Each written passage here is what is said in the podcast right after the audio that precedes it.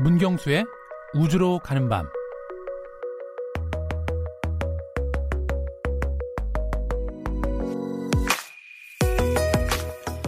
한 인간에게는 작은 한 걸음이지만 인류에게는 위대한 도약이다. 50년 전 달의 첫 발자국을 내린 후 우주비행사 닐 암스트롱이 한 말인데요. 아마 들어보셨을 겁니다. 그저 바라만 보던 달에 인류가 착륙했다는 게 당시에는 얼마나 신기하고 꿈 같은 일이었을까요? 전 세계 모든 언론이 일면 기사로 달 착륙 소식을 전하면서 흥분을 감추지 못했는데요. 그 첫걸음을 시작으로 인류는 달을 넘어 태양계 밖을 벗어나는 새로운 우주 시대를 열었습니다.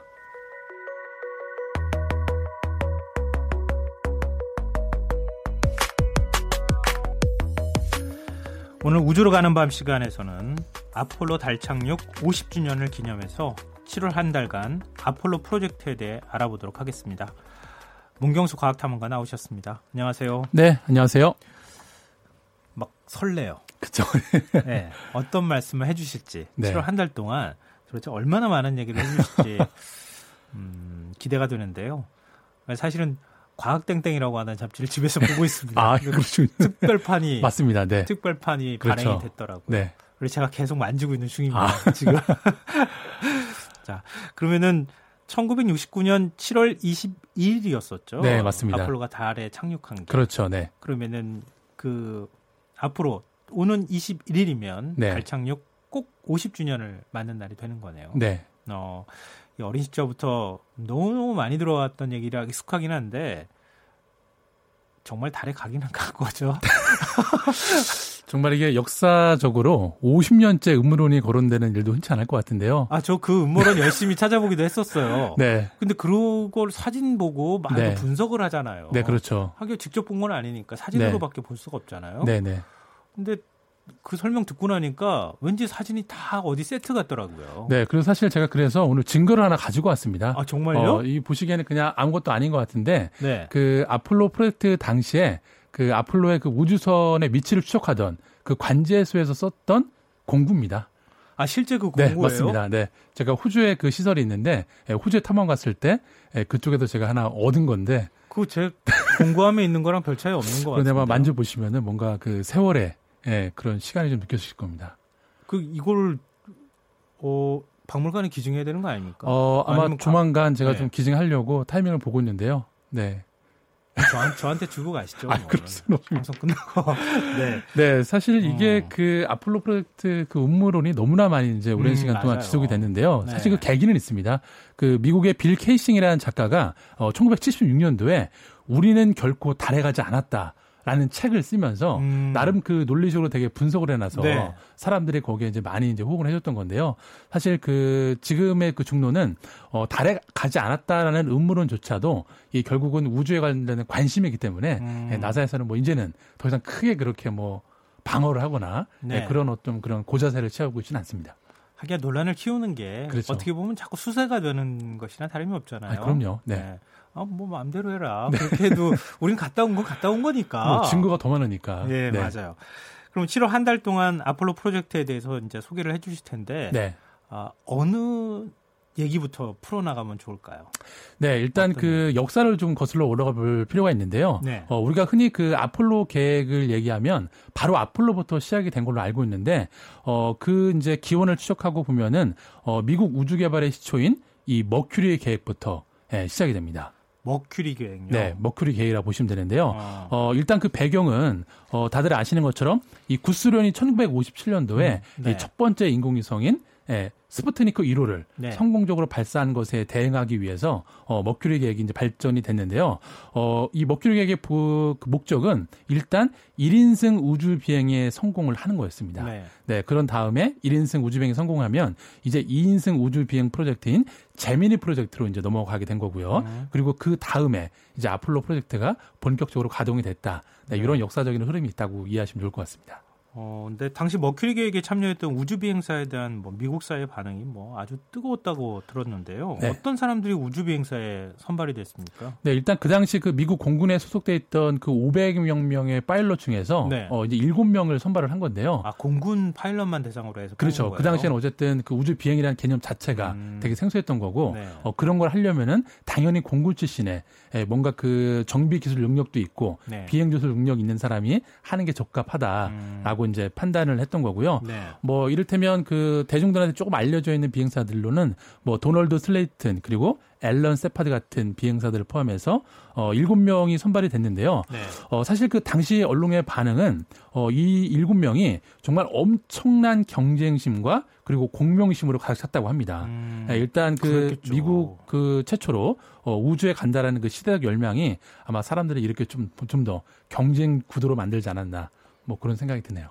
하기야 그때는 어, 우주로 나간다는 생각을 상상을 하기 쉽지 않았던 시절이잖아요. 아, 그럼요. 그리고 또 소련이 먼저 우주에 가는 걸 보고 나서 음, 미국 사회가 받은 충격이 엄청났었죠. 어, 그러니까 우리도 질 수는 없다 이러면서 네. 갔지만 네. 그때 뽑혔던 또 지원했던 네. 그 파일럿 같은 경우에는 내가 정말 어, 애국적인 관점도 있었을 거고 네.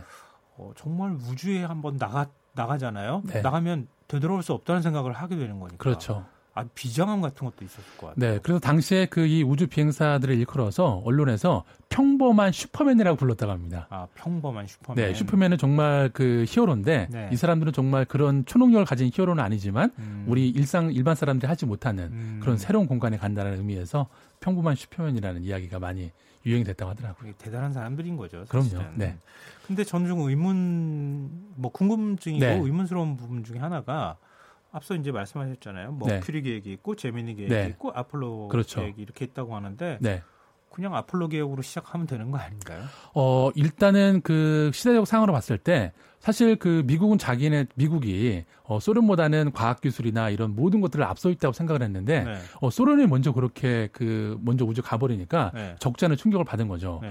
어, 그런데 바로 이제 그 이제 그 소련에 대비하는 어떤 것들을 하고 싶었지만 네. 당시 그 당시에 미국의 그 우주 개발 기술이 겨우 그냥 탄도롭게 발사 정도 그 정도였기 때문에 어. 바로 인간을 태워서 우주를 보낸다라는 거는 이건 사실 생각을 해보지는 못했던 거죠. 네. 아, 그리고 너무 위험한 그럼요. 얘기도 네. 하고요.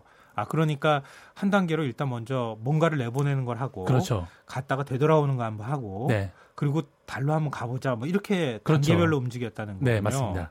아, 그 그러니까 한 단계 한 단계 끝날 때마다 진짜 큰 뭐 엄청난 프로젝트를 하나씩 이룬 거나 다름이 없을 것 같아요. 어, 그렇죠. 뭐 그 당시에 그 아폴로 이 전체 계획에 투자한 뭐 비용들만 봐도 어마어마했으니까요. 음, 네. 그러면은 파일럿을 한번 뽑아가지고 네. 각 프로젝트 계획에 네. 계속 이렇게 투입을 했던 겁니까? 아니면은 각 어, 프로젝트마다 별도의 어떤 승무원들 우주 비행사를 뽑았던 네. 거예요. 일단 그 머큐리 계획에서는 그 상징적인 의미가 있었기 때문에 네. 그 일곱 명의 우주 비행사라고 아주 대대적으로 예, 홍보를 했었는데 네. 어그 뒤에 이제 이어지는 재미의 계획에서는 사실 그 기간이 머큐리보다 훨씬 길었습니다. 음. 예, 길었기 때문에 다시 또 비행사들을 그 선발을 했고요. 네. 그리고 실제로 아폴로 11호를 타고 달에 갔던 이 세 명의 우주인도 바로 이 재미의 계획 때 예, 선발이 돼서 예, 재미니 계획에서 어 이제 시험 비행이나 여러 가지 훈련들을 받게 된 거죠. 음.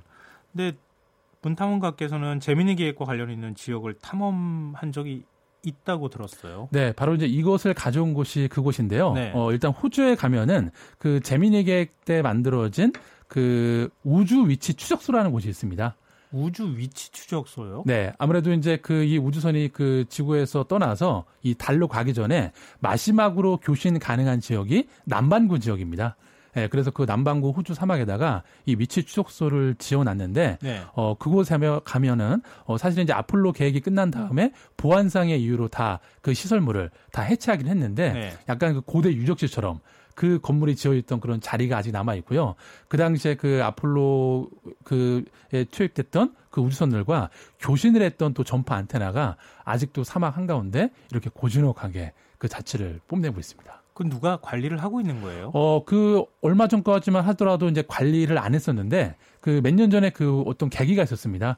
어, 다 아시는 것처럼 바로 이제 아폴로 11호를 타고 달에 갔던 이 버즈 올든이라는 우주인이 어, 그 당시가 아마 40주년인가 그랬을 겁니다. 네. 어, 달 착륙 40주년을 기념을 해서 자기가 조종했던 이 아폴로 그 이그로라는 그 조종선과 지구와 교신을 했던 네. 이 전파 안테나를 자기가 만나러 그 사막 마을에 찾아온 겁니다. 음. 예, 그래서 그 마을이 갑자기 또 전 세계적인 주목을 받으면서 어 조- 요즘에는 거기 가시면은 박물관도 하나 지어져 있고요. 음. 어 또 그 아폴로 세턴 V 로켓을 실제 모형으로 만들어서 그 사막 한 군데 전시도 해놓고 음. 이렇게 조금 그 부흥이 되고 있는 분위기입니다. 근데 가서 보시니까 어떠셨어요, 느낌이? 어 정말 그 분명 그 분야는 과학이고 우주인데 어 정말 제가 그 아마존 정글에서 정말 오래전에 사원을 발견한 것 같은 단 예, 그런 좀 느낌들이 많이 들더라고요. 근데 아마 이건 네. 그 일반 분들은 네. 잘 이해가 안 될 것 같아요. 그렇죠. 감정을. 그렇죠. 그러니까 지금 이게 한 이 50주년이 이제 네. 되는 거니까 네. 그 정도 세월밖에 사실은 어, 물론 긴 세월이라면 네. 또긴 세월일 수 있지만 그러니까 거의 현대에 만들어진 시설이잖아요. 그렇죠. 네.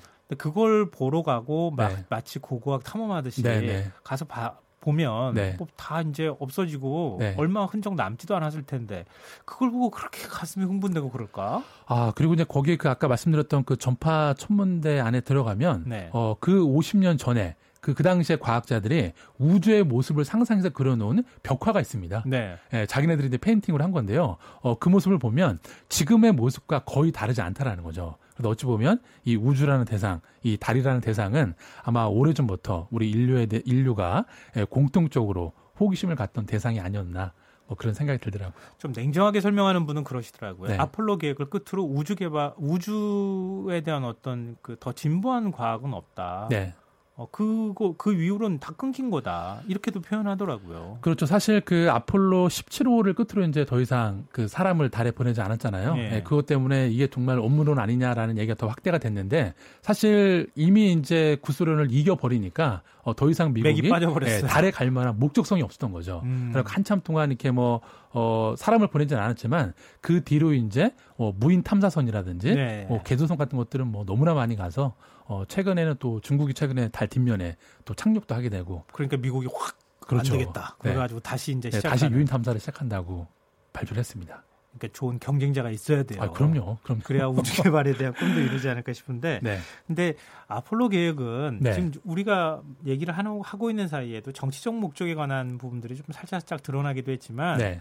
존 F 케네디 대통령 때 이제 계획이 시작된 거잖아요. 네, 그렇죠. 거기에도 나름 정치적 배경이나 이런 게 좀 있는 거죠. 어, 사실 컸죠. 아무래도 그 존 F 케네디가 그때 지지율이 많이 높지가 않은 상황이었는데, 음. 어, 그러다 보니까 이 제미니 계획까지 하는 걸 보니까 분명 갈 수 있겠다라는 본인의 또 어떤 정치적인 계산이 있었겠죠. 그래서 네. 1961년도에 어, 이 라이스 대학교에서 연설을 합니다. 네. 우리는 10년 내에 사람을 달으로 보내겠다. 음. 예, 그때 이제 찍은 사진들이 이제 기록 사진으로 많이 돌아다니는데요. 네. 어, 그 사진을 보면 어, 존 F 케네디가 그 연설을 할 때 뒤에 앉아 있는 실무자들의 얼굴 표정이 정말 안 좋습니다. 아, 10년 내에 어떻게 달에 보냅니까? 그러니까요. 지금 이렇게 거, 거짓말했다가 나중에 가서 어떡하시고 그럽니까? 그러니까요. 사람도 우리는 아직 보낸 적이 없는데 예, 우주 공간에. 이게 약간 좀 허황된 계획이긴 하지만 네, 그런 계획을 대통령이 좀 정치적 목적이 있었다 하더라도 네. 제시했고 네. 하여튼 열심히 하다 보니까 또 된 거잖아요. 어, 그렇죠. 그래도 사실 그 당시에 나왔던 아주 유명한 말이 있는데요. 네. 어, 일명 일명 문샷 싱킹이라는 그 단어인데 네. 달로 향하는 어떤 그런 뭐, 뭐 생각 이런 것들인데 아무래도 이제 그 구소련에 많이 뒤졌다 보니까 네. 어, 소련을 그냥 기술적으로 따라가는 식으로 가다가는 다른 커녕 우주에도 가기 어렵다고 판단을 한 거죠. 음. 그래서 과학자들이 어, 아예 그냥 생각의 개념을 그냥 뭐 1, 1 다음에 2다 2, 그 다음에 3이 아니라 바로 1에서 10으로 넘어가는 그런 혁신적인 아이디어들을 많이 그때 내놨기 때문에 이런 게 가능했고요. 어, 그래서 이 문샷 생케이 정신이 지금 실리콘밸리의 어떤 벤처, 어, 그 스피릿으로 지금까지도 이어지고 있다라고 어, 많이들 평가를 하고 있습니다. 그러니까 지금 그 동안에 이렇게 쭉 걸어왔던 것들을 네. 보면서 모방하고 그보다 그렇죠. 조금 더 낫기 위해서 노력하는 게 아니라 네. 아예 전혀 다른 상상력을 통해서 그렇죠. 네. 그 상상력에 맞추도록 기술을 만들어 그럼요. 나가는 방식을 맞습니다. 택했다는 거군요. 네. 아, 그러니까 인류가 달을 밟을 수 있었겠구나 그렇죠. 하는 생각도 좀 드는데요. 네. 네, 달 착륙 50주년을 기념해서 국내에서도 다양한 행사가 열린다고요. 네, 일단 그 가장 그 최근에는 지난주에 그 스위스에서 그 스타무스라는 과학 페스티벌이 열렸는데요. 네. 예, 거기에 그 주최자가 바로 그 그룹 퀸의 브라이언 메이가 음, 네, 네, 여러 차례 말씀해 주셨잖아요. 네, 그래서 거기에 네. 실제 달에 갔다 왔던 우주인들이 다 와서 그때 어떤 희열들을 발표도 하고 락 밴드들이 와서 공연도 하는 그런 파티가 이미 또 진행이 됐었고요. 네. 그리고 이제 국내에서도 많은 행사들이 열리는데 어, 가장 대표적인 게 어, 7월 18일에서 20일까지 어, 거의 며칠 정도 되는데요. 어, 바로 가까운 여의도 콘래드 호텔에서 코리아 스페이스 포럼이라는 행사가 열립니다. 네. 네. 그래서 지금 전 세계에 이제 그런 우주 산업에 관련된 여러 구루들 그리고 또 우리나라 전문가들이 모여서 음. 이런 포럼이나 또 그런 발표 같은 것들을 하게 되고요. 네. 뭐 그와 더불어서 어 국립과천과학관이나 뭐 대구과학관 이런 곳에 홈페이지에 들어가 보시면은 네. 어 7월 달에 나사 우주인의 특강들도 진행이 되니까 꼭 한번 그 보셨다가 참가하시면 좋을 것 같습니다. 아, 나사 우주인이 직접 와요? 네, 옵니다. 네. 오, 아이들한테는 굉장히 상상력을 불러일으킬 만한 아이, 꿈을 좀 키울 수 있는 좋은 기회가 되겠네요. 네. 또 오늘도 이제 마무리할 시간이 거의 다 됐는데요. 네. 지금 우리 달도 못 가보고 오늘 그냥 이렇게 살짝 달 가기 전 얘기만 좀 했는데 네, 역사만. 다음, 다음 네. 시간에는 달 얘기 가는 그럼요. 과정에 대해서 조금 더 네. 자세히 얘기해 주실 거죠. 네. 저 달 가기 전에 준비했던 이 얘기를 좀 들으면서 오늘 어떤 곡을 좀 준비해 오셨는지. 네, 오늘은 그 네. 최초의 우주 비행사들 얘기를 하다 보니까 그 캐나다 록 밴드인 심플 플랜의 에스트로넛이라는 노래입니다. 네, 말 그대로 네, 우주 비행사들을 위한 노래입니다. 우주 비행사를 위한 노래. 네. 어떤 어, 곡인지 한번 좀 들어보겠습니다. 네. 그럼 좀 이따 듣고요. 지금까지 우루가, 우주로 가는 밤 문경수 과학탐험가와 함께 얘기했습니다. 오늘 고맙습니다. 네, 감사합니다. 아, 오늘 모바일 상품권 당첨자는 홈페이지 공지사항에서 확인하실 수 있도록 올려두겠습니다.